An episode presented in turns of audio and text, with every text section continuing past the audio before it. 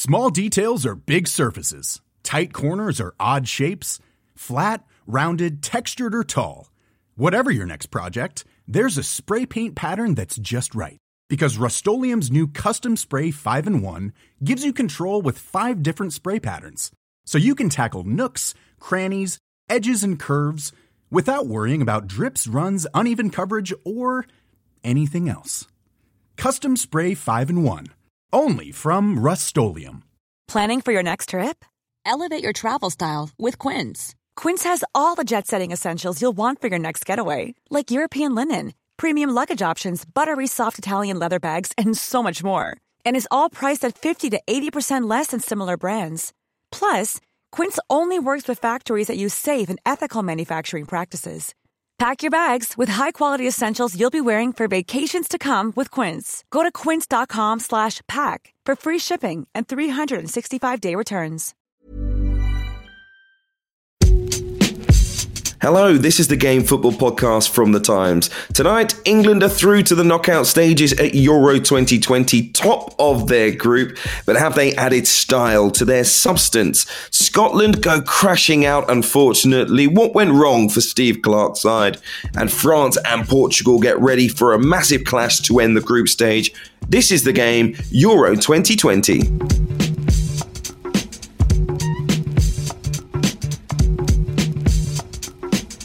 Remember, you can subscribe to The Times and The Sunday Times right now for more of our fantastic Euro 2020 coverage. Sign up today for less than a pound a day. Just go online and search thetimes.co.uk forward slash the game to start your free trial. And I'm delighted to say, firstly, I'm Hugh Woozencroft, but I'm joined by Gregor Robertson, Alyson Rudd, James Restall, and Jonathan Northcroft. How are you? Uh... Yeah, Gregor, I'm sorry, mate. I'm sorry, mate. We're going to get to Scotland in a moment because I know Jonathan's inside Wembley. He's got loads of work still to do for the Times, but we should reflect on what went on there tonight. England top of Group D after a 1 0 win over the Czech Republic.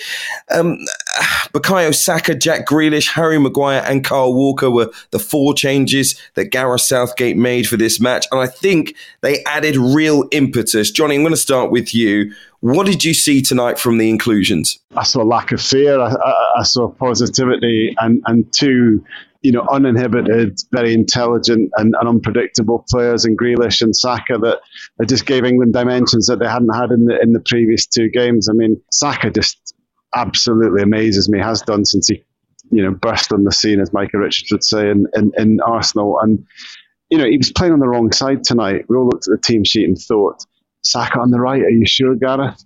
And you know, it, it took it took his first involvement, intelligence. He picked up the ball and came in field and exploited the space to show that he was going to have a good night, and and he went on from that. But you know, after his after his, his great introduction to the game and um, you know, him create that goal, he then settled into a really solid performance. And, and Grealish should have been playing from the start of this tournament. We saw why, you know, the guy moves defenses around. He gives them a problem they don't often face. It took him, you know, that involvement to, to show his worth. The, the goal he created was a beautiful little cross. And, you know, Grealish has played better, of course he has, but those moments when he does have the ball, um, you know, they, they, they upset, they, they, they, they worry, and, and they, as I say, move around even a well organised defence. And, and um, I, I, thought we saw England were lacking um, in, in the first two games. You think they took a step forward? The kind of step forward that would worry a huge team like France, Germany, or Portugal next? I think they need to step up a bit further to, to, to worry the very best. And I think also, you know, because those two and, and the mix worked in this game, there might be other games that it wouldn't work quite so well. But I think if you can bottle the the, the spirit, the approach, the principles that England had, there'll be a much, you know, there will be a dangerous team to anyone playing at Wembley, exciting the crowd, playing with pace in their game. They were pressing again tonight as well. That was that was another big thing. They seem to remember that that you know the pressing game's been a big part of, of the development since the World Cup, and there's a return to that. So they're much more like the kind of team that could compete with the bigger sides you know, they need to step it up further because we've seen performances from Italy and Belgium that are on a much higher level, but it was a step in the right direction. James Saka was impressive. I think Johnny's right. He was, of course, the man of the match, the standout performer, but it causes big questions for the manager, Gareth Southgate. Do you think he has to include Saka going forward after his performance? I think it was it was a brilliant performance from Saka. Um, I love the way he stretched the Czech Republic. I love the way he caused them problems every time he got on the ball and made them think. Um, and I think that's really what England have lacked in the first two games. I think a lot of it is going to be dependent on who England play in the last 16. Because, for example, if it's Germany who finish second in Group F and they play with a wing back system, I'd be quite excited to see Saka potentially in a in a wing back position. Um, I, I, was. Uh, it was interesting. It, there were some uh, some phases of play for England tonight where um, Kyle Walker sort of tucked back in and sort of formed that back three that England played at the World Cup. And, um, and, and, and that kind of allowed Shaw on the left and Saka on the right to kind of give the width.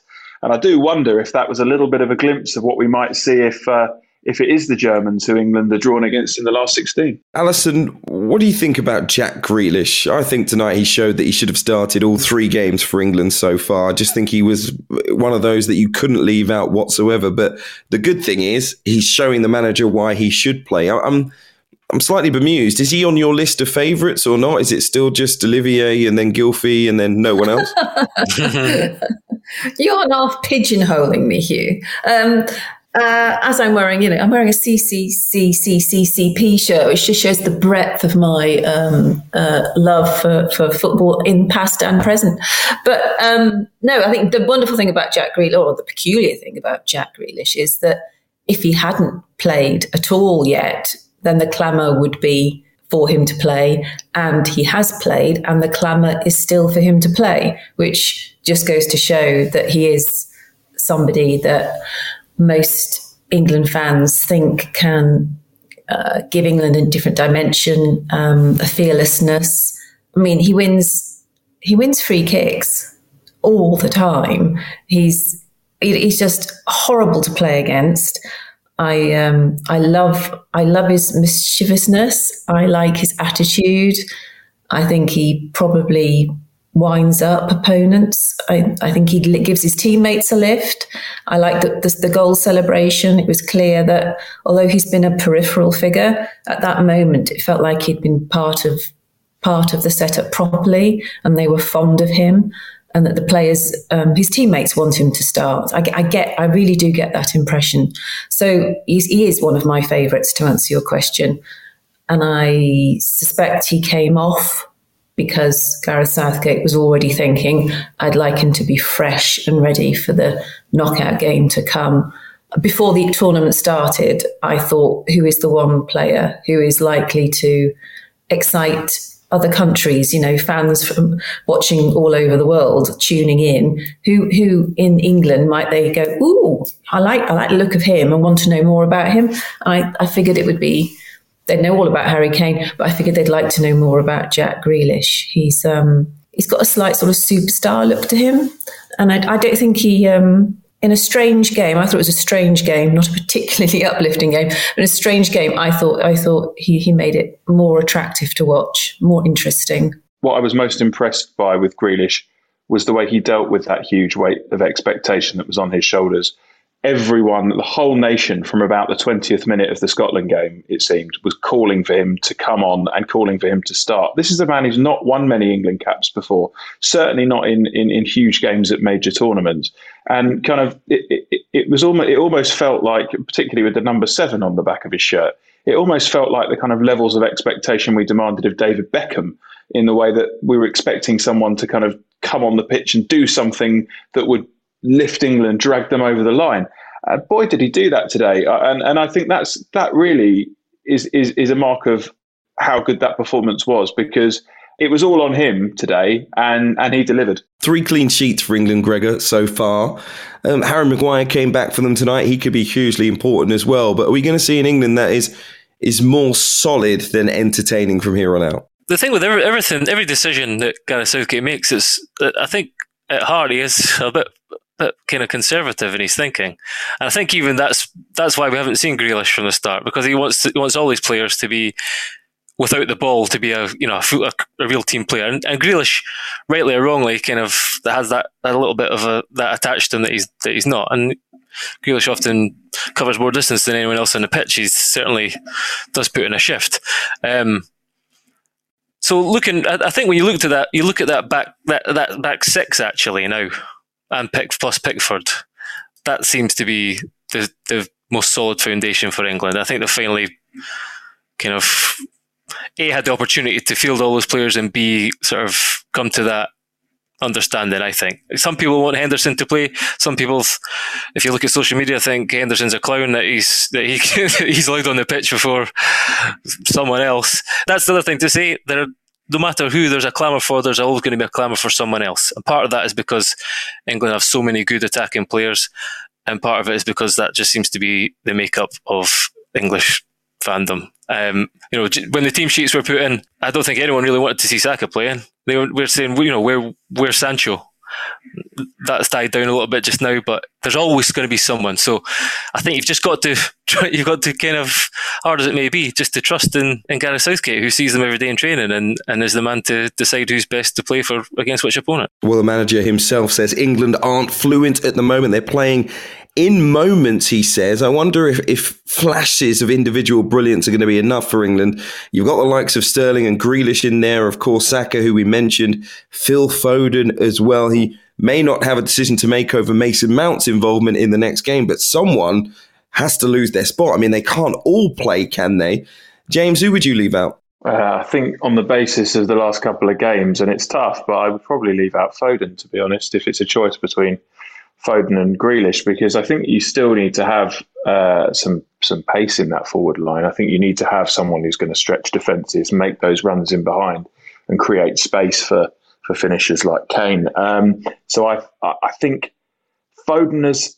I think we've seen flashes of, uh, of, of of brilliance, like particularly the first sort of six minute. I think the first six minutes of the Croatia game, he had that shot that hit the post, and he, he was he, he, had a very sort of bright start against Scotland, but faded. Whereas I think Jack Grealish was a bit more consistent in his performance tonight. Talking of Foden hitting the post, uh, fun stat for you all: uh, England have hit the woodwork more than any team in the tournament so far.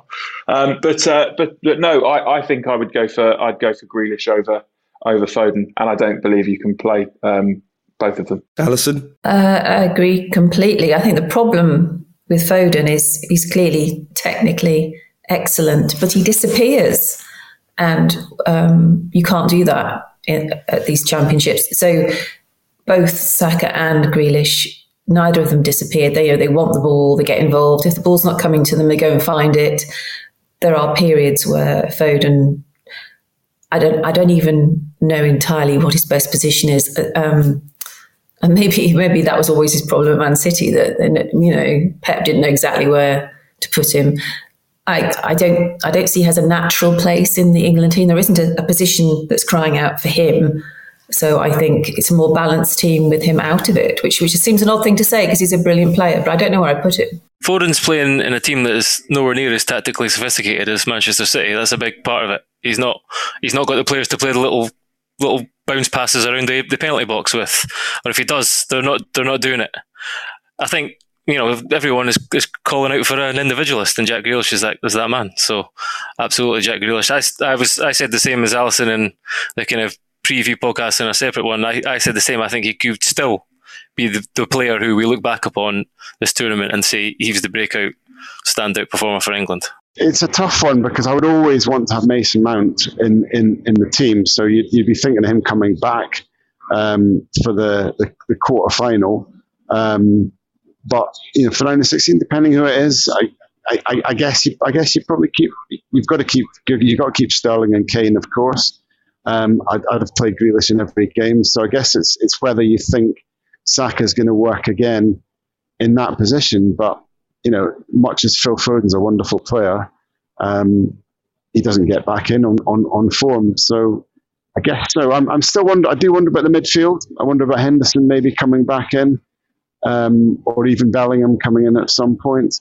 I think you know I mentioned the pressing, and I think that's that's really important. That whatever they do, there has to be like greater energy at the top of the pitch that that, that was shown tonight. I, I, do think that Phil Foden's maybe waking up to the weight of responsibility of of being in the England team because I think some of the other players there, Saka has had to carry the weight of Arsenal on his shoulders.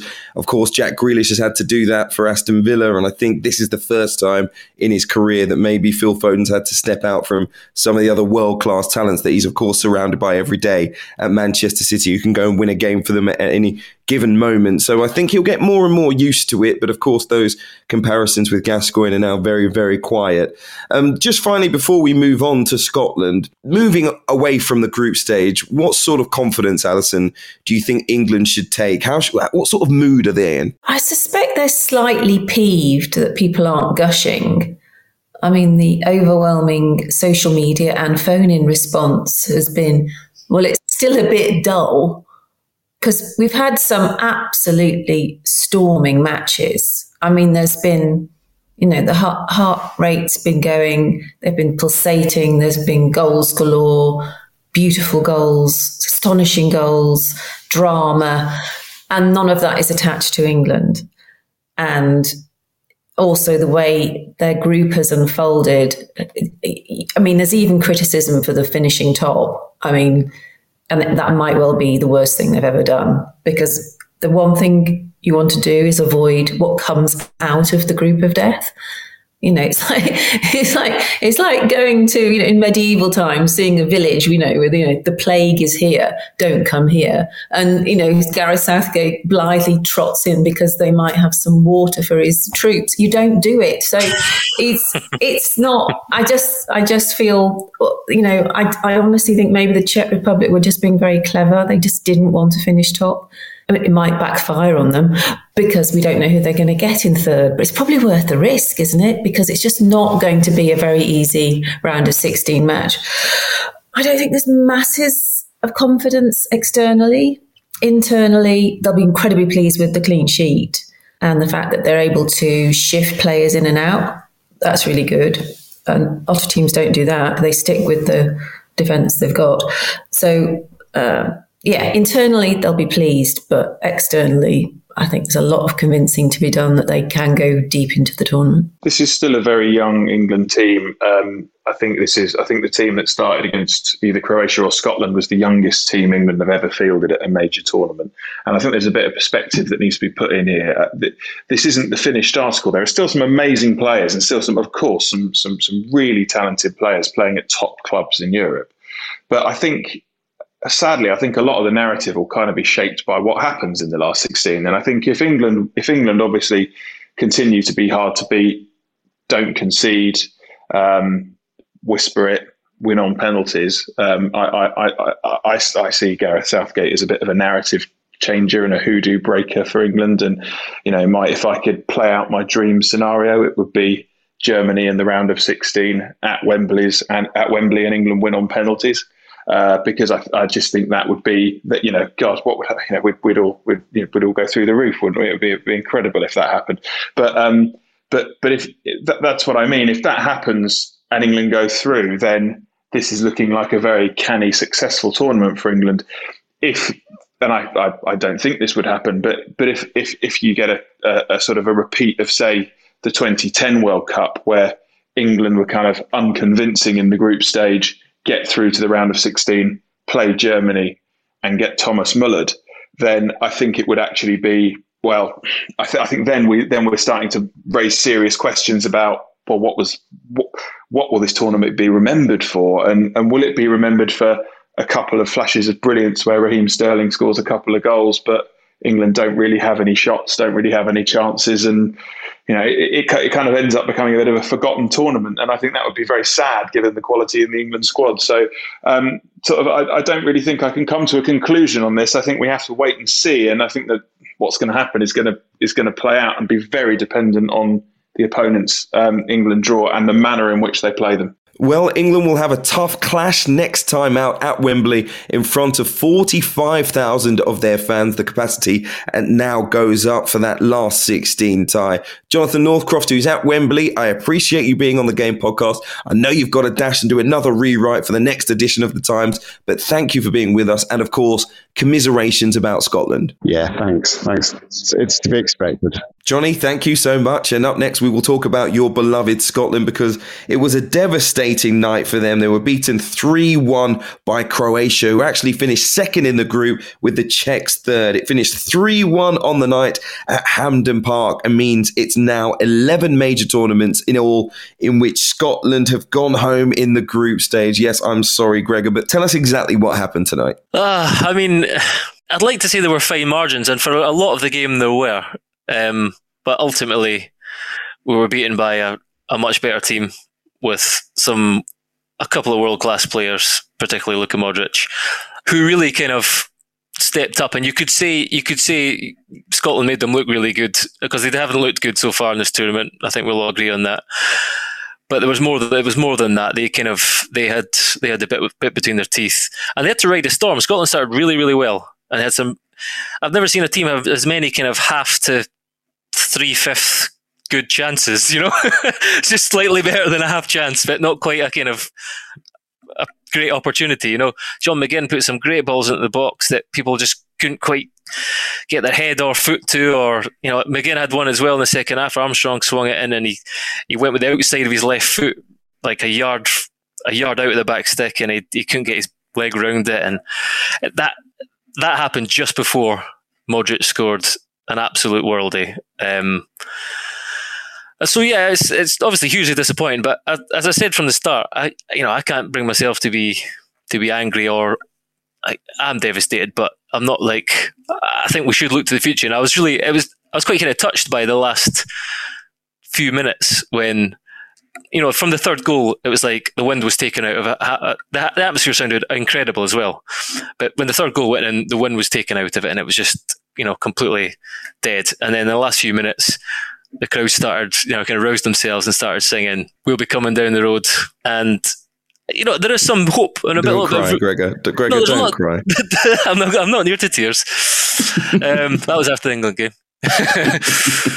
no, there is, but we, you know, we've got McGinn, Tierney, McTominay, Robertson, Gilmour, these are guys who can be at least another two tournaments. You know, maybe three uh, if we get there. That's the big thing. But we have got we have got kind of a little bit of room for optimism, I think. Um, and I think they gave it everything. I think if Clarke was honest, he looked at the looked at his team in the first game against the Czechs. Again, fine margins, but I think I think he kind of landed upon the, our best opportunities, the, the, best way of us playing, and uh, against England and and in this game. But it still wasn't good enough. I wonder what to think about this campaign. One point and one goal, and it, it, to be honest, looking back on it, I th- feel like that game against the Czech Republic you were always playing catch up. You know, that was the must win. I went to Baku and yeah. I saw saw Wales and they played Switzerland the first game and they they thought that was must win really. I know they got a point, but it, it gave them that catalyst to go on to win the next match against Turkey. And I just wonder whether that performance in the first game meant Scotland were always playing catch up. Look, I think so. I think when you look at it, uh, they're the team that we were kind of closest closest to in quality. I don't think the Czech Republic are a great side. And Croatia, we expected more from them when they really needed to find something. They found it against us tonight. Um, so absolutely, that was that was a big one. And I think probably Clarke will regret not playing Adams. Adams has been excellent from the moment he's been put in. He came on in that game and he made a difference. And he was a real handful against England. Just, he's just not got that final bit of quality. We just don't have it. We don't have the person who's going to stick the ball in the back of the net. Despite him playing really well, despite Lyndon Dykes throwing himself into everything, despite McGinn being full of energy and running and desire and creativity at times as well, um, we just don't have that that player. So that's that was that was a kind of glaring hole in our team. Obviously, if we can only score one goal, and it was a good goal. Gregor McGregor took a brought it down beautifully, and it was a nice finish. So uh, at least we, at least we had that moment. I mean, I woke up I woke up my one month old daughter, so um, Susie wasn't best pleased, but I, I, enjoyed it. Well, you can tell Susie it's not going to happen that often, so she won't have to worry about it. doesn't, doesn't matter what age. Uh, Alyson, were Croatia too good tonight? Do you think, led by Luka Modric, but there are other midfielders as well? They were fantastic with the ball. They spooked me a bit actually because after their opening game, I thought, oh, you know, they've just aged and they've not replenished. And yeah, okay, they're technically gifted, but if you can't move around the pitch quickly, and there are so many, you know, teenage stars at this tournament, they're just going to be continue, continually embarrassed, really. And then you know, they're suddenly, they look like, they look like the Croatia of the World Cup three years ago. And it, it looked like it really meant a lot to them. Um, they, their interplay was fantastic. The point is, if you're classy and you know how to play economical, accurate, technical football, you can overcome lack of pace uh, quite easily. You just bypass the, the McGinns of this world who are flinging themselves at you. You just play the ball through him, past him, around him. Anyone running at you, you just use the ball. And they did that beautifully. And I'm starting to think maybe they're like Italy used to be when Italy used to start tournaments and look slow and a bit out of off the pace a bit. And then they'd slowly ease into the tournament and their class would – show and they'd do really well. Um, so yeah, I, have gone from thinking Croatia were the disappointment of of of the Euros to thinking, ooh, you know, they've got a, they've got a nice, they're avoiding the group of death, and uh, they might they might they might make the semi-finals if they continue to play. I mean, you know, to be fair to Scotland, they did play incredibly well. Uh, I listened to Andy Robertson afterwards, and he was just he was more or less just gushing about them you don't do that unless you just know you've been outclassed. So they were all the things they weren't in their first game. Very strange, but maybe that's how you win a tournament. You look shocking to start with, and then suddenly everyone goes, "Ooh, ah, look at that." Modric did a few things in the game that were just ridiculous, little turns and dummy, dummy some of his dummies were just like, you know, oh, oh, wow, oh, it was kind of a little bit embarrassing actually. Um, and there's uh, taking that strike with outside of his right foot. This, the his corner as well. That that set piece. You know, some people were criticising Kieran Tierney. I really have very little. Sometimes you just got to hold your hands up. The movement from Perisic was incredible. You know, back and forward, and he just put half a yard, but he was five or t- five or six yards ahead of the front post, and he had a huge leap. Tierney's, you know, not not that far behind him, but he's not in front of him, and he got the glance that he needed. And it's like sometimes you can't defend these things. And the, the first goal is the only one I really have any criticism over them for. I think McTominay was slow to come out. McGregor was too slow getting across. But look, at the end of the day, we were, we were beaten by a, a, a superior team, and I think we. I'm just I'm just glad we were there. Uh, yeah, I mean, look, it was a lovely experience, and of course, the playoff was a massive, massive thing as well. But you know, like I say, it's eleven tournaments now, and, and you mentioned how many talented players are coming through, have have come through in recent years in this Scottish team. Just wonder whether you feel anything about the manager Steve Clarke and his abilities going forward with this team. Not in a million years. I think he's got to be the man to to lead us forward. I think we'll still have Lyndon Dykes and Che Adams up front, possibly uh, Nisbet coming through we're still going to struggle for goals. That's the way it is. I think if you look at the rest of the team, O'Donnell had a had a blinder against England, but tonight he had a really tough time uh, against Vlasic down the left. Um, we're still having to play a midfielder in the back three, although that was the best decision to play McTominay there. Kieran Tierney is a marauding left back and he's playing in the back three. You know, he did his best to get all our best players on the pitch. We still don't have any really centre forwards who are deserving of to, of this stage, really. And I think until someone emerges who's of Billy Gilmour's quality as, and he's a striker, uh, we could be. It's going to be a tough task for any manager. And you have to stick with with Clarke, I think, because it's about understanding how tournament football works, isn't it? And he he'll have many a sleepless night thinking, oh, you know, the way the games fell, and he'll regret thinking that nil nil against England was a success when you know it was th- it was there to take more points from that match. That was slightly naive. That sense of I think they overdid the underdog thing. You know, once you once you've recognised your opponents are not at it, you you you go for the jugular. There were sort of moments through those three matches where I just felt if he could rerun them, he'd manage it better that uh, you can't create a centre forward if you haven't got a centre forward. Completely understand that, and maybe that's that's just it. There's nothing more to be said. But I do think if Clarke can qualify for the World Cup, he'll he'll be a much better manager for it. This is where this is the moment where it is different being an international manager to a club manager. It is worth staying with someone when they've failed because he will learn so much. It's, it's just a waste to throw it away. You've got you've got to let him grow.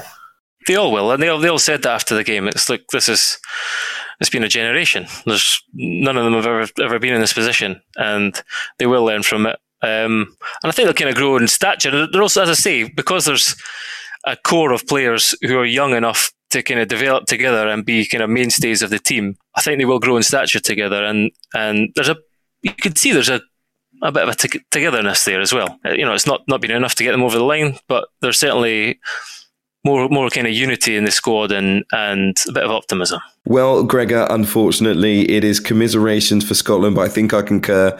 Steve Clarke's still the man, and who knows, you might be going to the World Cup. Let's see if they can replicate uh, some of the joy they've brought the nation over the last 12 months. Um, up next, though, we'll look ahead to games involving France, Germany, and Portugal, of course, on the final game of the group stages. But remember, if you're enjoying the podcast, please do leave us a five star review on Apple Podcasts or wherever you get your podcast from.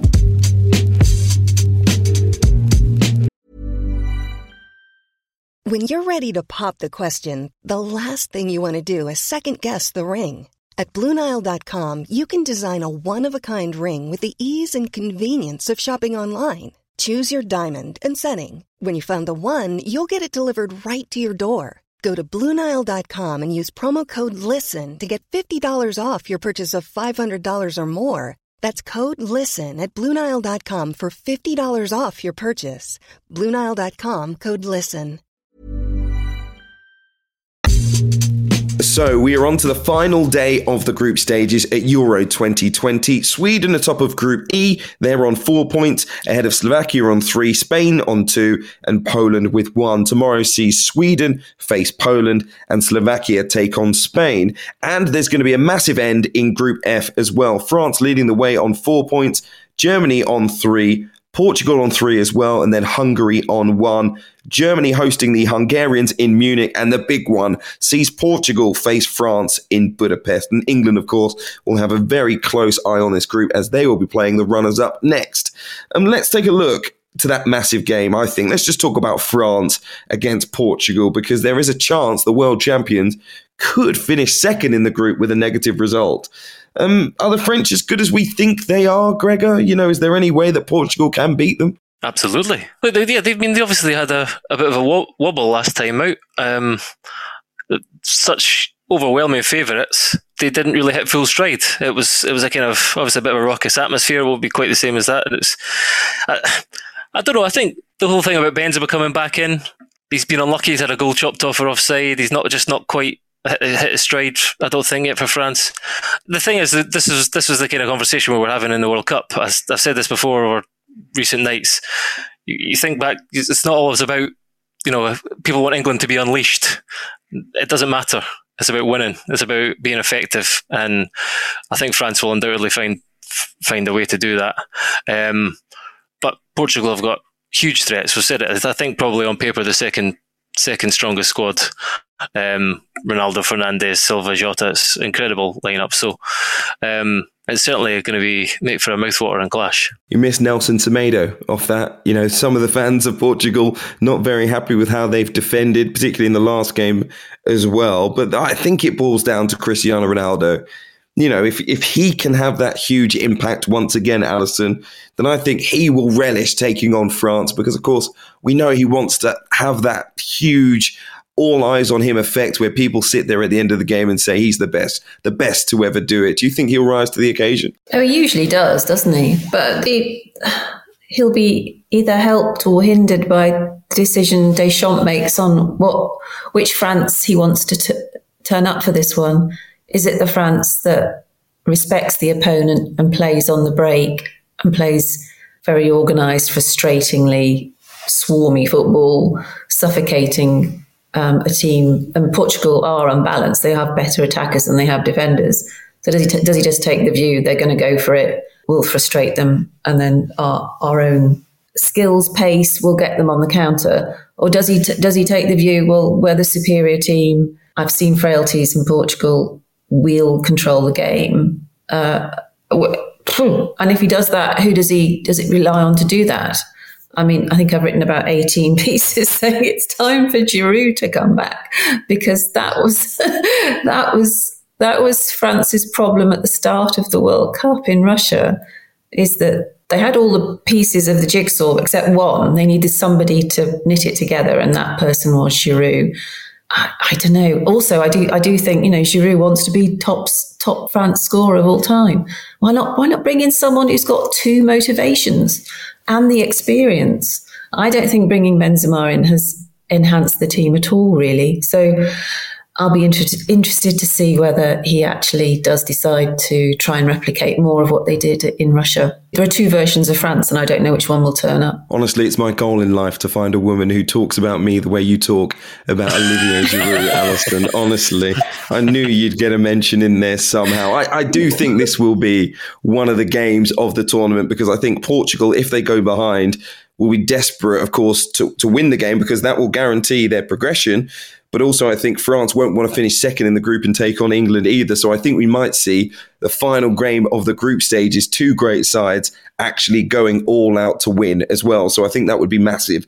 Um, and look, we'll, we'll, discuss that, like I say, in 24 hours. I say at the end of every podcast, that will be coming up very, very shortly for you. But Alyson Rudd, Gregor Robertson, James Restall, Jonathan Northcroft, thank you all for being with me on this episode of the game. More to come during Euro 2020. So make sure you are subscribed, not just to us, hit subscribe if you're listening wherever you are listening, but also to the Times and the Sunday Times as well, with more great content coming across all of your devices. Go online, search thetimes.co.uk forward slash the game to start your free trial right now. We will see you tomorrow.